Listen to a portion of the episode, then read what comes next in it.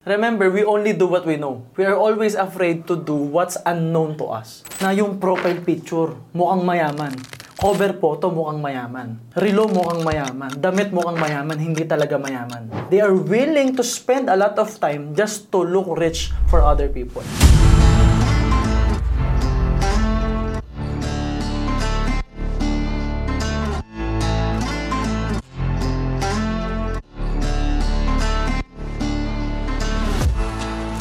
Yes, good day to you guys and welcome to another episode of Principles by MJ Lopez. Here in this podcast, we will talk about life, business, career, leadership, business, entrepreneurship, and success principles that you can use to manifest and create the life that you want. And since napansin namin na mas maraming lessons, mas maraming engagements kapag meron akong mga taong kausap, I invited people, to be exact, top earners and my coaching team in worldwide entrepreneurs. At syempre, yung kasama rin natin sa MJ Lopez Life and Business. So, we will be having some conversations. They will ask me questions yung sa tingin nilang makakatulong sa inyo and I can also ask them. So, kumbaga, this will be an unfiltered, extremely honest, valuable conversation. And this will be the first time na gagawin natin to sa ating studio as a podcast episode. Kasi normally, di ba guys, ginagawa natin to ng webinar, di ba? Tapos, limitado lang yung invited. Ngayon, pwede na siyang mapakinggan ng lahat kasi napansin ko na maraming value yung nakikreate. So, to introduce to you yung mga kasama natin tonight, One is a core leader in Team ACES, isa sa mga malulupit na leaders natin, isa sa coaching team natin sa Worldwide Entrepreneurs, soon Millionaires Club, and soon sports car achiever, Mark Pinolyar. Yeah, sound effects. And of course, another another coach and also part of my MJ Lopez Life and Business creative team. Grabe din to, co-founder ng Victorious Empire Top Earner. And malapit na rin mag-Millionaires Club, Miss May Monsayak. Nakala niya, kukumpletuhin ko yung name eh. Alright, so sige, let's begin, let's begin. Sino bang unang magtatanong? Ako ba yung magtatanong? Ayan, sige. Uh, first of all, syempre, I would like to thank you, Sir MJ, no? Kasi napa, na, napabilang tayo dito sa podcast na to. Syempre, it's such a really uh, huge privilege for us no na mapasama dito. Kasi sino ba naman kami sir no para hmm. alam mo noon sino ba naman kami para ma-interview naging isang MJ Lopez no? So ayun sir um, first question ko since I was an employee for 10 years din uh, gusto kong makit ma, marinig yung opinion nyo about doon sa mga tao na bakit ano bakit sa tingin nyo mas pinipili ng mga tao yung pagiging empleyado kaysa sa pagiging negosyante? Kahit alam mo, alam naman ng karamihan na sa pagiging empleyado, ako personally, kasi since 10 years ako sa pagiging empleyado, unti-unting naging malinaw sa akin na hindi ko kayang maabot yung mga dreams and goals ko eh. Uh-huh. Pero sa tingin nyo, bakit mas pinipili pa rin ng mga empleyado or ng mga tao na maging empleyado kaysa pasukin ng pagnenegosyo? Okay.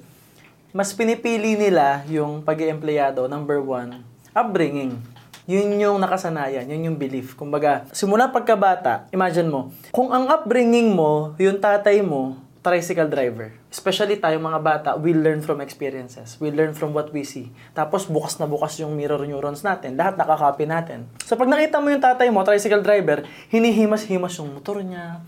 Pagising sa umaga, pinupunasan yung tricycle.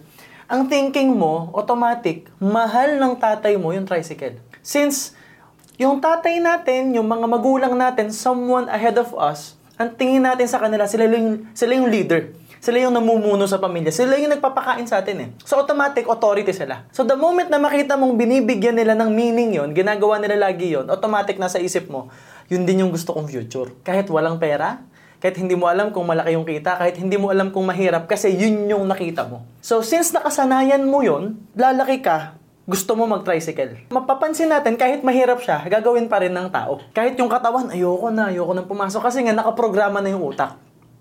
Dahil nakita natin yung mga taong meaningful sa atin, yun ang ginagawa. Maliban sa yun ang ginagawa, yun ang sinasabi. Ganon din sa employment. Majority ng mga tao, empleyado.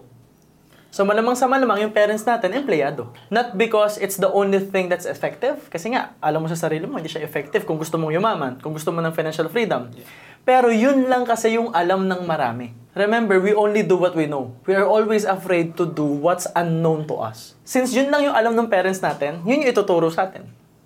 If Siyempre, yun ang nagpakain sa atin, yun ang bumuhay sa atin, yun ang nagpaaral sa atin. Ang thinking mo, yun na lang din yung gagawin ko. Maliban sa yun yung laging naririnig, yun yung laging nakikita, yun din yung sinasabi ng parents, yun din yung sinasalpak sa yung mindset. Pangalawa, culture. Pagka-graduate mo, anong hinahanap sa'yo ng society? Diploma. Pag may diploma ka na, ano kasunod? Trabaho. Trabaho. Diba? Pag nag-reunion, comparison. Nakikita mo yung pinsan mo. Tingnan mo, ganda ng uniform. Nurse na yan. Manager yan sa ganito. Call center agent. Ang galing mag-Englishing yan. You will always be compared to other people. As if trabaho is like a badge of honor. So pag wala kang trabaho, ma- ipipressure ka. eh. Di ba? Tapos, pati mga katraba, pati mga tropa mo. Kung sino may trabaho, bida kasi may pang-ambag sa inuman. Ito pa. Pag ikaw yung naiiba na nag-iisang magbe-business o may gagawin ibang negosyo o ibang career, maliban sa mukha ang kawawa, pagtatawanan ka. Tayo pa naman, ayaw natin most of the time na iba tayo. Because we wanna belong. Gusto natin belong tayo sa team, gusto natin belong tayo to these people, gusto natin silang i-please. Kasi sila lang yung kilala natin, sila lang yung kaibigan natin, sila yung mga mahal natin sa buhay. And then suddenly sa reunion, galit sila. Suddenly sa reunion, ayaw nila sa atin. Suddenly, pinagtatawanan tayo.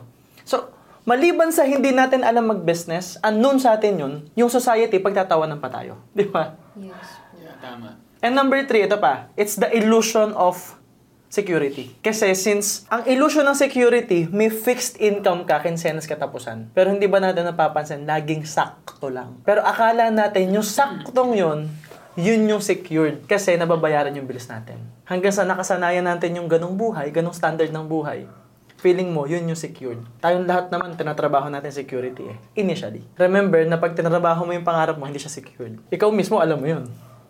Kaya nga, sir. Feeling ko, yun yung, for me ah, based on my own experience, parang sa akin, yun yung pinaka, out of three na nabanggit nyo, parang sa akin, yun yung pinaka dahilan eh, kung bakit hindi makawala-wala yung mga tao sa, alam mo yun, sa ganong cycle ng buhay. Yung rat race nga na tinatawag, di ba? Because of the security na hinahanap natin or nakukuha natin doon sa sahod ng isang empleyado. Tsaka yung sa sinabi niyo din kanina, sir, yung pangalawa, about doon sa diploma. Kasi naalala ko, sir, nung nagkakwentuhan kami nung isa kong downline eh, na si Sir Tom. Ayan. So, nabanggit niya sa akin kasi before na, kasi syempre yung mother niya, parang nung una, ayaw sa ginagawa nating pagnenegosyo. Pero eventually, di ba, na- na-persuade natin, pumayag siya na magnegosyo siya. Tapos nung kinausap, nung nakausap siya ng, ng downline ko, ang sabi lang sa kanya, the reason why kung bakit niya pinag-aaral si Sir Tom is because, alam mo, dahil nga lang sa diploma. Kasi parang ang tingin ng society sa isang tao na hindi nakagraduate, walang diploma, mababa. Pero in reality, di ba, alam din ng mother niya, alam din ng parents niya na sa pagnenegosyo, doon niya din makukuha yung mga dreams and goals niya. Well, people have to understand, it's not about what you know. It's about what you do. Marami akong kakilalang matalino, pero bobo mag-isip. Think about it. Ang daming mataas ang IQ. Anong nagawa nila? ba? Like, ang daming mataas ang IQ sa Pilipinas. Ano ang nagawa nila? Look at Manny Pacquiao. Diretsahan tayo. We can say, hindi sobrang taas ng IQ. Pero para sa akin, siya yung matalino. Bilyonaryo eh. Ang dami kong kilala, walang natapos. Nanay ko, walang natapos. Pulpul din sa school. Parang ako, pulpul din sa school. Pero para sa akin, yung nanay ko yung matalino. Bakit? Eh, napalaki niya ako eh. Isipin mo isa kang nanay, paano ka nakapagpalaki ng MJ Lopez? Sige nga. Single mom, wala akong tatay, galing kami sa hirap. Grabe yung adversity sa buhay namin. Lumaki kami sa community ng maraming bentahan ng drugs, maraming patayan, maraming nakawan. And yet, nabuo ako. So, ano ba talaga yung intelligence? At ano yung hinahabol ng tao? That's the bigger question. Do you want success or do you want a fucking title in a fucking paper? Kasi 'di ba, parang ang gusto natin meron tayong title. Yes po.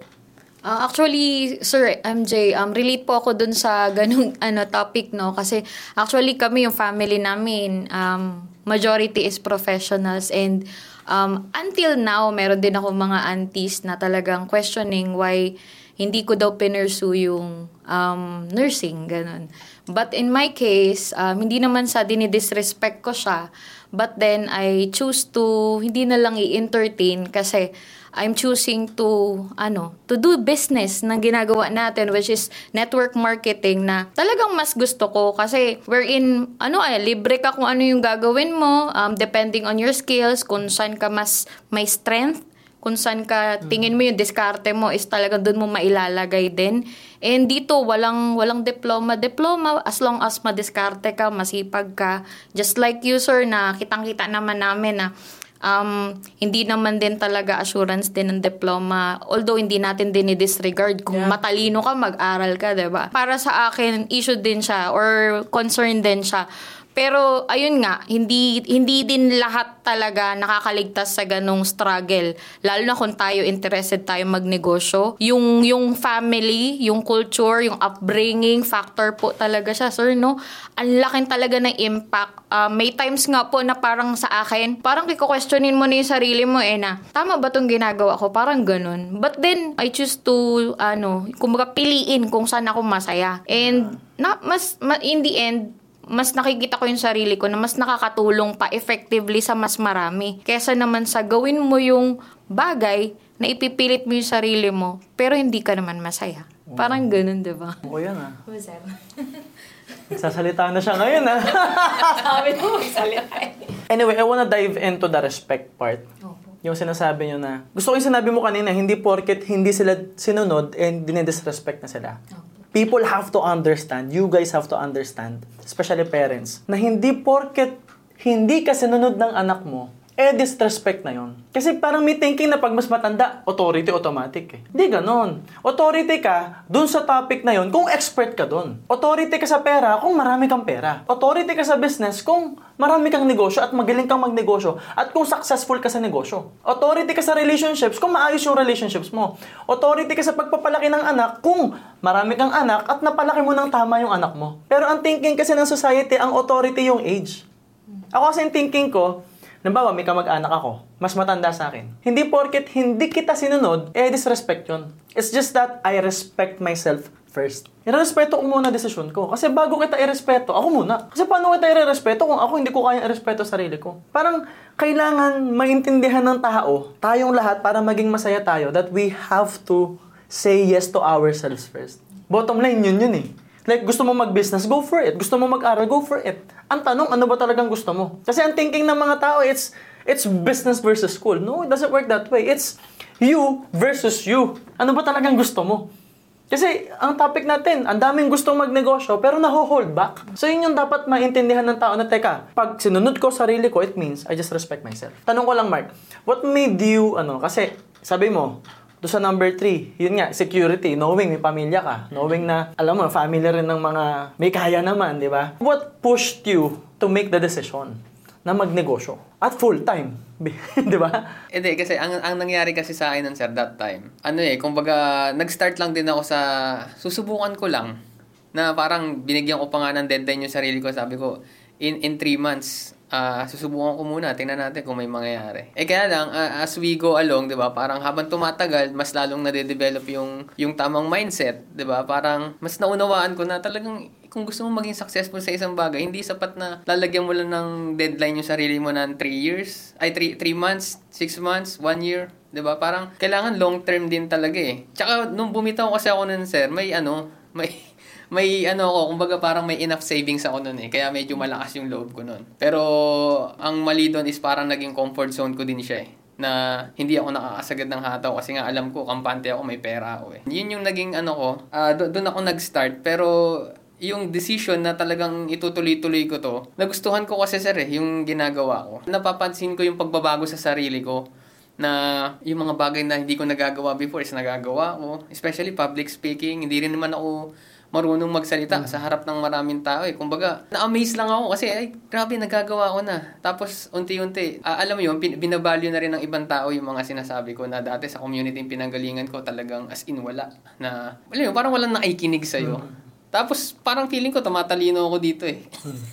hindi, hindi naman sa ano, yung kumbaga pagdating doon sa mga tinuturo nyo, sir, y- yun yung ano, yun yung yun yung naging ano ko, kumbaga foundation ko ba? Kung bakit ako nag-decide na talagang gusto kong ituloy-tuloy. So, hanggang sa, ayun, nagkakaano naman eh. Nagkaka-resulta naman eh.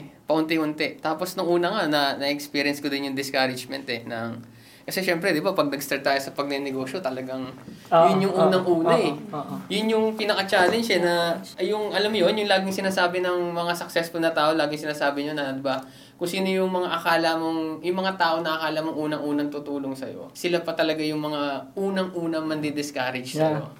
So, na-experience ko yun na, sabi ko, gra gra grabe, no? Parang, ano, parang, parang ang dating it's me against the world. Kasi parang kumikita ka ng maganda sa, ano eh, sa pag, pag, pagiging empleyado. Bakit all of a sudden, Gets. binitawan mo lahat, tapos mag-start ka ng negosyo na, syempre nagsisimula ka, ang liit lang ng kita mo. Okay. Yun yung sinabi kong number two kanina. You will feel alone because of the culture. Kasi parang lahat sila magkakakampi. Yeah, tama. Kahit saan ka pumunta, reunion, family gathering, reunion ng mga classmate mo. Iba tingin sa'yo. Oo, lahat usapang uniform, position, title, sweldo, saan company ka. Tapos ikaw, networking, negosyo. Tapos anong negosyo? Parang ang thinking agad, benta-benta lang, thinking agad. Parang may, may downgrade. Hindi nila naiintindihan that the moment that you took the courage to actually build your business, start your own business, join a business like Worldwide Entrepreneurs, upgrade yun. Sa utak ng tao, downgrade. Sa'yo, upgrade. Pwedeng naglabas ka ng pera, pwedeng na-reject ka, pwedeng nahirapan ka, pero it means growth for you. Ba? Paano ko nasabing upgrade? Pag may ginawa kang bago, halimbawa, track and field, atleta ka, champion ka doon, magaling kang tumakbo, mabilis kang tumakbo. Ngayon, yung speed mo, ginamit mo sa basketball. Pagdating mo sa basketball, nagsisimula ka pa lang eh. So pagdating mo doon, mukha kang engot doon. Inaaral mo pa lang eh. Pero it's an upgrade because now you are learning a new skill. Now you are working with people. Now you are working with a team. And maybe you can enjoy it more kaysa tumatakbo ka mag-isa. Nagigets? Nagigets? Ganun din sa business. Meron akong tinatawag eh, when you do business, it, you will feel like you are you are in a smaller and smaller and smaller circles. Smaller and smaller circles yan. It's like galing ka sa malaking bilog, malaking community, malaking trabaho. Biglang pagpasok mo sa negosyo, ang liit ng community. Kukunti lang kayo. Tapos, most of the time, pag nagsisimula ka, yung community mo, puro struggling. Kasi pag nag-business ka naman, di ka agad makakadikit sa mga mayayaman eh. Ibang league yan eh. 'Di ba? May iba kami, may community kaming amin, may sarili kaming mga meetings, may mga mastermind sessions kami. Hindi ka basta-basta makakapasok sa circle. You have to make yourself valuable. You have to be committed. You have to reciprocate energy with us. Kasi kung wala kang pera, reciprocate energy. Yun lang naman yung kapalit eh. Kailangan good energy ka dito sa team na to. Parang ganun eh. So, ikaw, pag nagsisimula ka pa lang, pagpasok mo, kulelat ka ngayon. Eto mahirap. Pag may ego ka. Kasi kung mataas ang posisyon mo sa trabaho, biglang lagapak, wala kang fixed income. Walang security, hihit ka ng kamag-anak mo, kay question ng kanang kamag-anak mo. Tapos kini-question mo rin sarili mo kasi nagsisimula ka pa lang. Yeah. And then pagdating mo sa business, biglang ikaw yung hindi hindi ikaw yung pinakamagaling. Pag may ego ka, doon kaya mayayari. Kasi baka bumalik ka lang din sa employment. Majority po. Meron tayong mga iilan talagang ganun nangyayari po, sir, no? Kapag sobrang taas din talaga ng ego hin- nila. Hindi ilan yun. Iilan lang yun nasaksihan nyo. Ako, ang tili naabutan namin. Pero maraming ganun na nangyayari sa labas. Opo. Tsaka talagang lagapak talaga sila kapag once na hindi nila na-adapt yung sarili nila dun sa community wherein dapat mag-grow pa sila as a person, ba Starting with that kind of business, lalo na dito sa ating ginagawa sa network marketing, ba sir?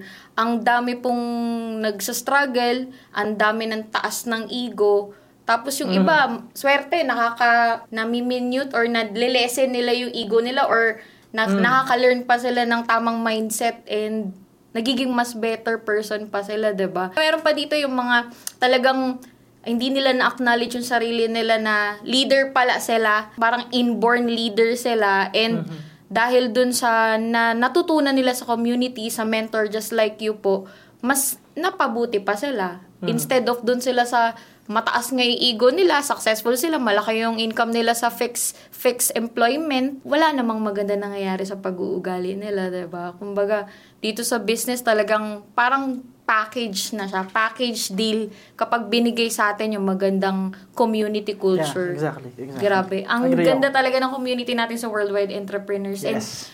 Um, I must say talaga na maraming nagbabago ang buhay dito. And I myself po talaga masasabi ko kasi sa akin talagang ang daming nag-trans, nag, nag-change or nagbago sa akin po talaga dito. Just like wala po yung, yung, yung confidence sa sarili.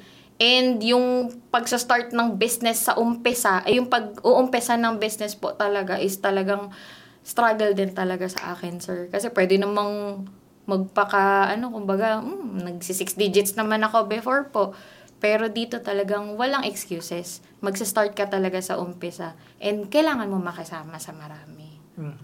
Ayan sir, sa, siguro ito, question. Um, anong masasabi niyo doon sa ano? Parang na- narinig ko lang to before, I'm not sure kung kanino eh. Parang nabanggit ni Manny Villar yata yun.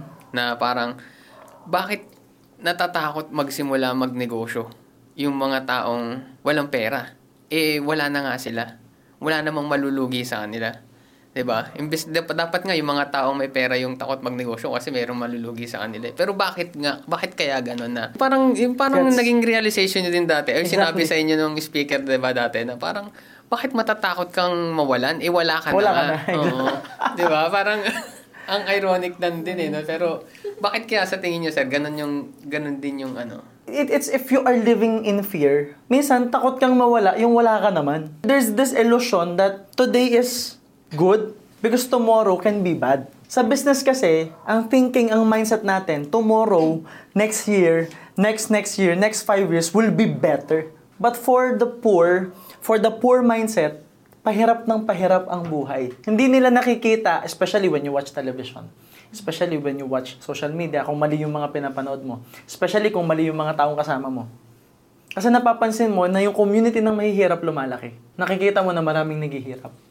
If that's what you see in your mind, you will create an illusion na ang mundo pahirap. So kung wala ako ngayon, baka bukas lalong wala. Kahit wala namang ganon dahil wala na nga eh. Pero may illusion sa utak natin na three times a day kumakain, baka maging two times. Because of that worry, because of that fear, hindi makapag-decide ng tama. Pag di nakapag-decide ng tama, hindi rin maganda result. Pag di maganda result, tingnan mo, tama ako, ego pa rin. Tama ako, oh. hindi talaga magiging maganda yung buhay. Pero, in reality, hindi yun dahil sa business, hindi yun dahil sa paligid. Kaya nangyari yun kasi hindi nila piniling mag-business. Hindi nila piniling gumawa ng bago. Kailangan maintindihan ng tao na yung nangyayari sa atin, decisions. So, yun yung ironic dun. eh. It's, it's, it's, it's weird na a lot of the things, lahat ng dahilan mo para magnegosyo ka, yun din yung dinadahilan ng mga tao bakit hindi sila nagnenegosyo. ba? Kung ano yung dapat mong dahilan para magnegosyo ka, yun din yung dinadahilan mo para hindi ka magnegosyo. Dami kong bills. Dami kong bills. Wala akong pambayad ng kuryente. Hirap ako pambayad ng bahay. Exactly. Kaya nga kailangan mo magnegosyo eh. Pero yun yung ginagamit na excuse. Dami kong anak. May pamilya ako. Tapos, pantuition. Kaya hindi ako makapagnegosyo kasi gumagastos ako ng exactly. Kaya, kaya mo nga kailangan magnegosyo eh. Para hindi mo na problema yan eh. Wala akong pera. Exactly. Kaya ka nga walang pera kasi paulit-ulit. Yung dinadahilan nila, in reality, kaya ironic siya eh. Tama yung sinabi mo. Kasi, yun dapat yung dahilan mo bakit ka magnenegosyo. Kaya lang kasi sir, parang tingin ko ang nagiging solusyon nila doon is temporary lang. Na parang they're not looking into future talaga eh. Parang kung ano lang yung sitwasyon nila, lagi lang din sila doon naka, naka, nakabase. I think it's human nature. Kaya nga na-invento Band-Aid eh. Kasi we are, we are always looking for Band-Aid solutions. Kaya nga na-invento yung synthetic drugs eh. Na tinitreat lang yung, yung sintomas. May lagnat ka, tanggalin yung lagnat. May sugat ka, patayuin yung sugat. May mataas ang dugo mo, pababain. Mataas ang, mataas ang sugar mo, pababain. We are always looking for instant solutions. Parang hindi natin pinipili yung holistic approach, yung mas long term, yung in reality mas safe. Kasi gusto ng tao agad-agad. Kasi nga pag nabubuhay ka sa takot, gusto mo agad, ayan na resort. Pag nilalagnat ka, natatakot ka, hala. Gusto mo mawala agad eh. Tama eh. Diba? Ayaw mo, ayaw mo i-allow yung body mo na mag-heal. In reality, immune response yung lagnat eh. immune response yun. Pero ayaw mo i-allow yung katawan mong labanan yung sakit. So, laging nagmamadali. So, I think it's, it's just human nature na band-aid lang. Ayaw nating piliin yung long term na magpapasaya sa atin at magpapayaman sa atin. Kasi ano yun eh, parang yung sinabi mo six digit. You have to sacrifice the six digit for a long time. Like one year, two years. For a seven digit for a long, long, long periods of time Na mas deserve mo. na mas deserve mo. Kasi hindi mo matututunang i-handle yung 7 digit kung hindi ka willing mawalan ng 6 digit. And dun, dun po pumapasok yung tinuturo mo sa amin, sir, di ba, na parang cycle lang siya. Kung hindi ka willing mag-change as a person, yung problema mo sa ngayon, yun lang din yung babalikan mo at babalikan if hindi siya na-resolve talaga. No? Unlike sa tinuturo mo sa amin, kapag ikaw as an entrepreneur or businessman, may tuturo kang skill sa amin, may tuturo kang mindset sa amin. Pag inadapt namin yon magbabago kami as a person, masosolve namin yung mga basic na mga kailangan namin. And in the long run, yung aming expenses is wala na. Parang minor, ano na lang, issues na lang siya. Tapos yung mga goals namin, which is baka nga yung goals namin at of this moment po, eh, medyo mababaw pa, 'di ba? Pinapataas mo pa nga yung aming ano eh, psychological wallet para taasin pa yung aming mga dreams and goals just like dati. Views, views lang yung dream. Ngayon, may pa, may pa Benz-Benz na, sir. Malay ko ba dun sa Mercedes-Benz dati, sir? Hindi ko naman alam yan. Eh ngayon, nauupuan na natin at sa susunod, magkakaroon na tayo niyan, Yes. di ba?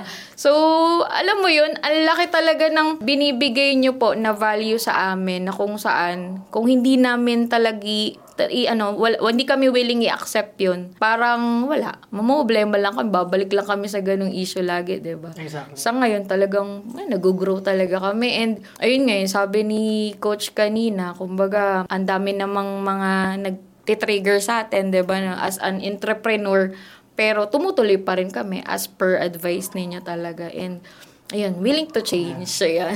Well, here's another value in terms of money. Nabanggit mo yung 6 digit kanina and 7 digits, di ba?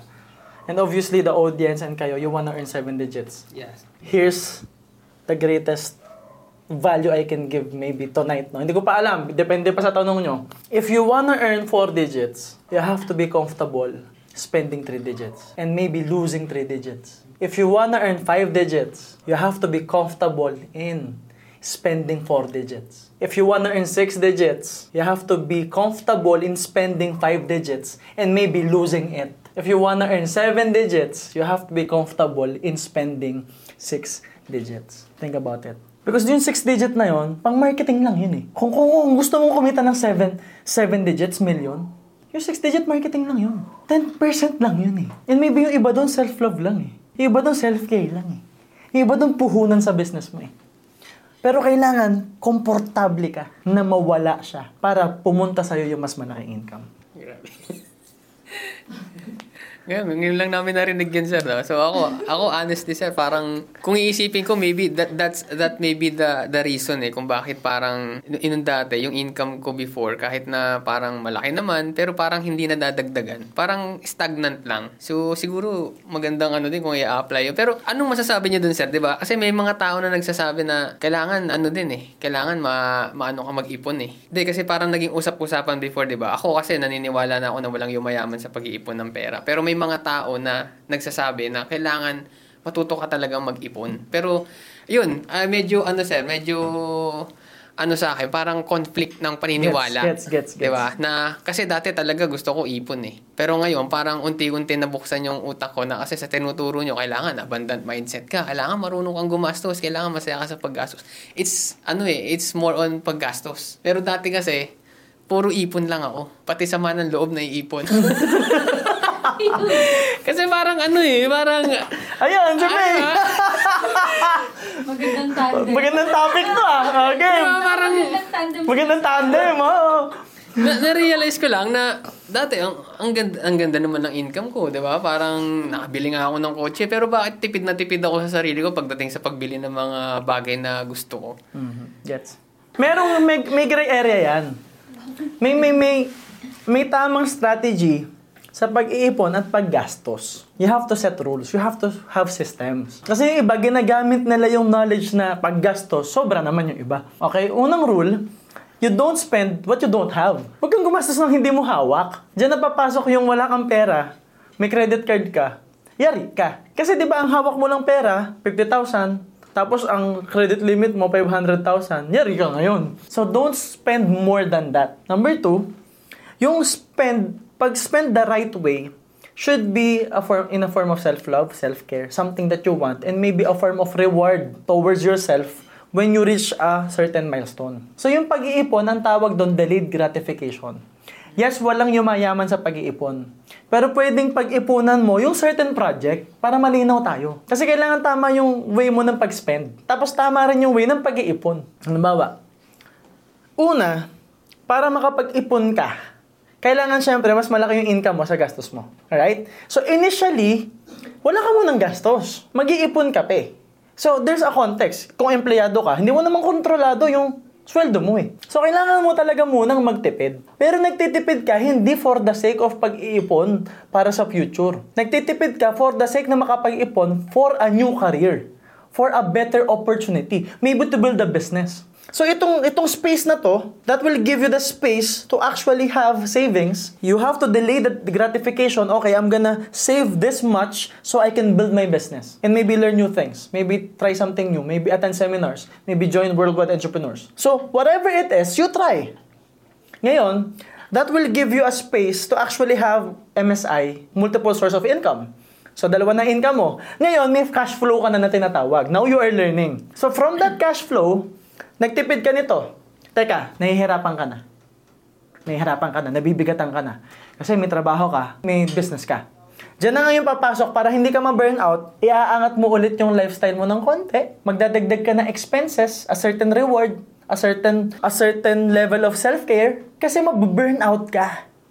Remember na you are not saving money, you are saving time. That's that, that's the biggest ano no, pinakang pinakang currency natin is time. Hindi mo na maibabalik yun eh. So, ibig sabihin, time alive is better than money na patay ka na. That way, may self-care.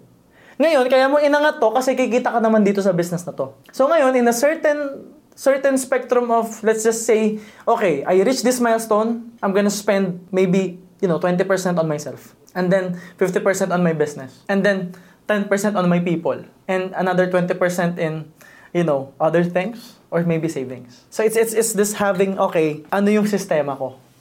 Ngayon, if it is working for you, tuloy. Kung hindi, ang dali naman i-play nung formula eh. Those are just, you know, those are just X and Y. Ikaw yung maglalagay ng percentage, ikaw yung maglalagay ng value. Kasi ang gulo nun eh. Di ba? Sabi, bawal mag-ipon. Pag gumastos naman, mauubos lahat. Di ba? Yun yung nag-contradicting doon. So, kailangan meron kang strategy around it. So, ang, ang bottom line, sir, if you're going to save some money, kailangan isi-save mo siya para magkaroon ka or gagamitin mo siya for additional source of income. Oo. Kasi yun yung yun yung naging problema before eh na parang save ako ng save. May Yes. emergency fund ka pa nga eh. Tapos pag nakapag-save ka na, ano nang ano nang kasunod, 'di ba? Kaya lang problema din kasi sir minsan, 'di ba? Kung kunwari empleyado ka or siguro nakaka-relate din yung mga ano, yung mga empleyado nating nakikinig na Oo. parang nakakaipon naman sila ng pera. Ang problema, hindi nila kayang pagsabayin yung pagiging empleyado nila sa negosyong iaano nila. Kumbaga, magdadagdag sa kanila ng income. Na, kasi, kasi ako na-experience ko din naman eh, na parang ang hirap talaga pagsabayin, especially kung ang priority mo muna talaga sa una is yung, alam mo yung parang ang tagal mo na kasi nagtatrabaho eh. Tapos may bigla ang papasok na ah, negosyo na hindi mo alam kung paano mo may handle eh. Paano kaya sir? Paano ba nila ma- malalagpasan yung Okay. klaseng ano? Ito yung nagiging sakit, no? One, most people, hindi sila masaya sa kursong tinapos nila. So imagine, ilang ilang taon ng buhay nilang hindi sila masaya. Two, pagka-graduate, hindi in demand. Papasok sila ngayon sa trabahong hindi na nga nila gusto, hindi pa related sa course nila. Three, yung trabaho, malamang toxic. Most of the time, laging toxic ang trabaho. Laging toxic ang culture. Laging may toxic na katrabaho. Four, minsan toxic yung boss mo.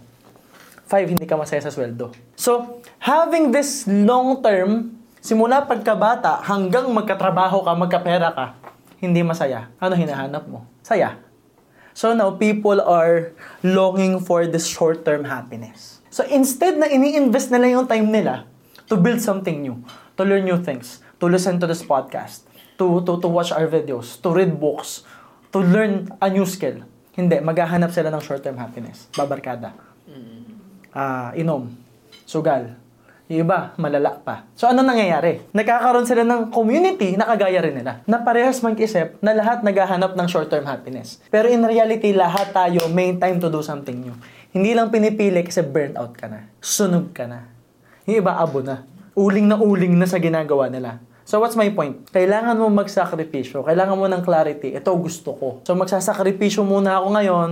Alisin ko muna yung kung ano-anong pinapanood ko. Alisin ko muna yung Netflix. Alisin ko muna yung Korean novela. Alisin ko muna yung games. Alisin ko yung short-term happiness for a long-term happiness. Pero paano yon Clarity. Kailangan, kailangan clear ka. Kasi pag hinabol mo yung short-term happiness, ano ka lang eh, para kang ano, para kang nasa dilim, tapos yung flashlight mo, ah, ito lang yung nakikita. Wala kang vision for the future. Yeah, tama. So, kailangan mo ng clarity. Like, what the fuck do you want? Like, malinaw na vision. Para alam mo kung ano yung tatrabahuhin mo bukas. Kasi, ang hirap, ang bigat kung hindi mo alam kung ano yung pinagtatrabahuhan mo. Di ba? Oh, alam mo yan, Mark. Kaya natin magpakahirap. Kaya natin magpagod. Kaya natin magpuyat. Ang tanong para saan? Anong future dyan? Di ba? Kasi kung walang future, wag na. So, bottom line, it's just having a vision. Sure ako, makukuha ko to. So, willing ako ngayon magsakripisyo. So, ngayon, ano yung gusto mo makuha? Clarity. So wala lang talaga silang clarity sir kaya hindi. Exactly. Or baka hindi ba hindi ba dahil parang ah, ito ito yung kar- karaniwang nakakuha kong tanong or parang objections naman dun sa mga nakakausap ko din na tao na parang alam yun gusto, gusto naman nilang maging successful, gusto naman nilang yumaman pero bakit parang hindi naman sila willing gumawa ng gawin yung mga bagay na na So, hindi nila nararapat. gusto. Hindi, hindi nila Hindi nila gusto. gusto. Trip lang nila. Trip lang nila. Okay. We know the reality sa mundo. Diba? There will be men and women willing to do a lot of things para sa mahal nila. Kasi gustong gusto nila. Diba? Sugod ko sa ulan. Susunduin mo yung jowa mo. Ipaglalaban ko. Diba? Talagang laban ka eh. Kasi gustong gusto mo. So, success gusto naman, pero hindi willing, hindi kasi gusto. Kasi yung mga tao gusto lang sabihin. Pero kung gusto mo, hindi mo lang sasabihin, gagawin mo din. Ang daling kumuha ng clarity, Mark. Available na lahat sa social media eh. Sa bahay na gusto mo, lahat ng concept meron na. May AI pa, may 3D pa, may animated pa. Meron pang mga magagaling na engineers, architect, dinodrawing, binibigay ng libre. Binibigay ng libre sa TikTok, sa Instagram, sa Google, sa Pinterest. Everything is available online. Whatever it is that you want, available yan. Clarity, clarity, na i-google yan. Noong time nga natin, walang ganun eh. Gusto mo ng malaking bahay, saan kaya? Di ba? Hindi mo alam kung saan ka magkukommute eh. Pag nag lalo dito sa Mamatit. Pag naglakad ka ng malayo, kita mo Kalabaw, Palayan. Pag tingin mo dito, pinakamalaking building, Pinkies Market, Wet Market. Di ba? Ang mayamang makikita mo, nagtitinda sa palengke, yun yung mayaman. Kasi may paupahan. Hindi mo alam yung visually, ano yung mayaman. Ngayon eh, kung saan saan tayo nakakapunta, makikita mo, lalaki ng building. Now it's available. Dati hindi. Dati kailangan mo mag-travel ng malayo para makakita ng building. Ngayon, Google lang. Tama po, sir. Kasi ngayon available sa online, 'di ba? Pwede tayong manood ng mga yung talagang mga high-end na mga influencer din na sobrang Yan, yaman tulad dami. ninyo, tulad nila Small Laude, nila Heart Laude, Evangelista, na sobrang abundant ng buhay nila na pwede naman nating gayahin ko. Ano yung ginagawa nila? Hindi naman 100%, but then ano kaya yung mga attitude nila towards day-to-day activity, gaya ng tinuturo niyo, Paul, just like ano yung structure mo in, in a day, or ano yung attitude mo, gaano ka ba ka, gaano ba kalakas ang loob mo para gawin yung, yung mga gawain mo everyday, yung pag-decide mo, yung tinuturo niyo po sa amin how to decide. And karamihan din po nowadays na mga kabataan, napansin ko din, sir, kumbaga, sa available information online, um, karamihan din po hindi naman totally napuput into action. Kumbaga, yung, yung sinasabi nilang procrastination. Ayan, so relate din tayo po dyan. Minsan, na, inaatake tayo ng ganyan, no? And even yung mga kasamahan natin. What can you say po? Paano nila ma-deal yung procrastination sa mga ganong bagay? Matalino naman sila. They have the ideas, but then wala po talagang action, yung gigil sa paa na sinasabi niya, sir. Live in real life. Because most people are living here. Not here. People will spend time to fake their fucking lives. 'Di ba? May mga tao na curated, alam mo 'yon, na yung profile picture mukhang mayaman. Cover photo mukhang mayaman. Relo mukhang mayaman. Damit mukhang mayaman, hindi talaga mayaman. They are willing to spend a lot of time just to look rich for other people. Ang nangyayari, feeling nila ang buhay nila andito. So ngayon, since andito buhay, tinan mo ah, this is radiation. Nandito buhay mo, nakatingin ka lang, ganyan ka lang. This will lead to procrastination. Why? Kasi pag hindi mo nakuha yung resultang gusto mo, masyado kang attached sa social media, manlalambot ka, manghihina ka. Living in real life means, mas masaya buhay mo sa totoong buhay kaysa sa social media. Kaya nga ako, hindi ako tinatalban ng hate. Kasi akala nila, yung pinapakita ko sa social media, yun na lahat. Hindi. Mas masaya buhay ko sa totoong buhay. At mas marami akong pera sa totoong buhay. Hindi nila yung alam pa nila, business partner ko ba sila? So, ang nangyayari, okay, I wanna live in real life. This right here is a fucking tool to earn fucking money. Tool to para kumita. Tool to para makahanap ng prospect. May makausap kang tao to reach people. To share value. Pero hindi ito buhay mo. Buhay natin nasa totoong buhay. So you ha- you have to live in real life. In real life, for you to earn money, you have to work hard. Hindi pwedeng umikot lang tayo sa social media with fake creators, and fake gurus, and fake millionaires, and fake edits. No, live in real life. Ano sir, yung last question ko makibagay tayo din sa uso na tinatanong ng karamihan. Okay. Ah, diploma or diskarte? Ayan. Yan, yan. Gusto ko yan. Gusto ko yan. Well, personally, personally, I'm gonna choose Descarte. Of course, eventually. Not because diploma is not valuable, but because it's not valuable to me. Kasi diploma is just a paper. Diba? Descarte is something you can use in real life. Something in, you can use forever. Kasi diploma, hindi mo siya magagamit forever. I- ilan yung tao na hindi nagamit yung diploma nila? Pero ilang tao ang walang diploma pero nagamit yung diskarte nila? So let's look at statistics. Let's be practical. Let's be logical. Mas maraming yumaman sa diskarte kaysa sa diploma. Pwedeng, eto malupit. May diploma ka na, madiskarte ka pa. 'Di ba? Yun ang gr- grabing value. Pero kung kailangan mo mamili, diskarte. Kasi kayang diskartehan ng diploma eh. Tama. Meron din sa... Kaya diskartehan yun eh. Now, why? Why diskarte? Because malinaw sa akin yung goal ko. Ang dali eh. People who will choose diploma, simple lang yan. Baka gusto niya maging doktor. Gusto niya maging surgeon. Gusto niya maging lawyer. Gusto niya maging accountant. Respects to them. Hindi ko sila minamaliit. Gusto nila yung kailangan ko nga sila eh. Kailangan natin ng doktor, kailangan natin ng engineer, kailangan natin ng accountant, kailangan natin sila. But ang kailangan natin yung mga taong gusto doon, hindi yung napilitan lang doon. ba? So ako, hindi ko gusto doon.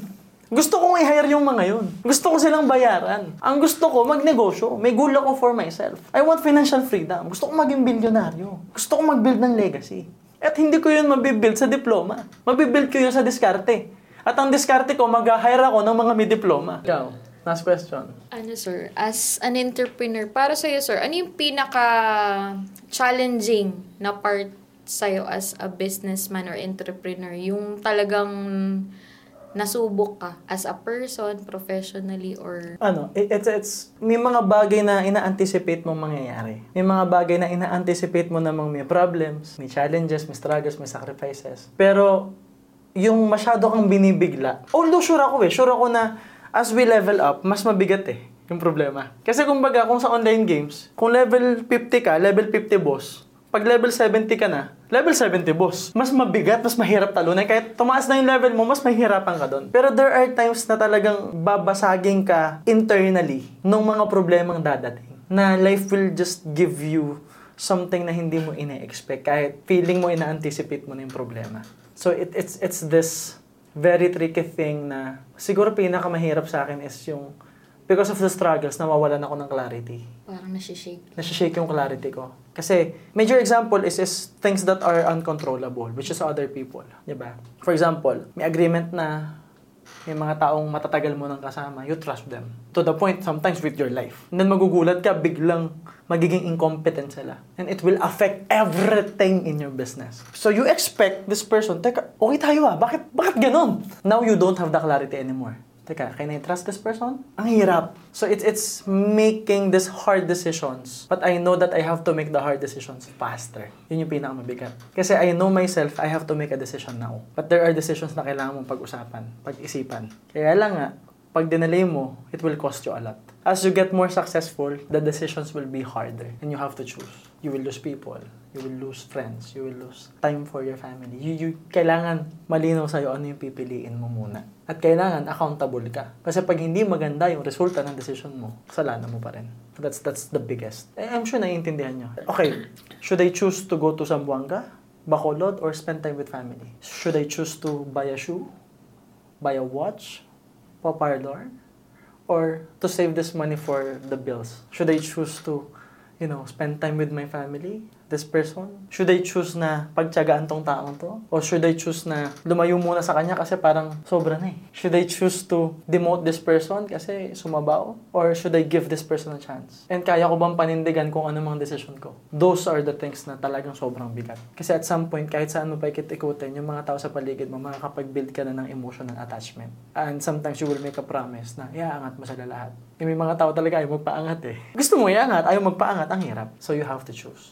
Hard choices. All right, so uh, thank you so much, guys, for listening and watching. If you like this podcast, and I'm sure that you do, please give us a five-star rating sa ating Spotify, Principles by MJ Lopez. And of course, this will be uploaded in YouTube as well. So subscribe, click the notification button, engage, like, and syempre mag-comment kayo kung ano yung takeaways nyo at kung ano yung mga gusto nyo pang malaman sa amin. Maybe you have this question, maybe you have ideas, and more importantly, guys, you follow us on Facebook, TikTok, and Instagram because we will create massive value from this podcast episode. So, kumbaga, hihimayin natin to ng maraming marami. And for sure, you guys will be back here with better results. Because I'm also excited na ako naman yung mag-interview sa inyo. Paano nyo nakuha yung mga sports car nyo, yung Chedeng mo, yung Mustang mo, at yung millions nyo in the future. But for now, it's really good to have you guys here. And yun lang guys, this is the end of the podcast. And always remember that everything good starts with a yes and yes. My name is Sanjay Lopez and see you soon.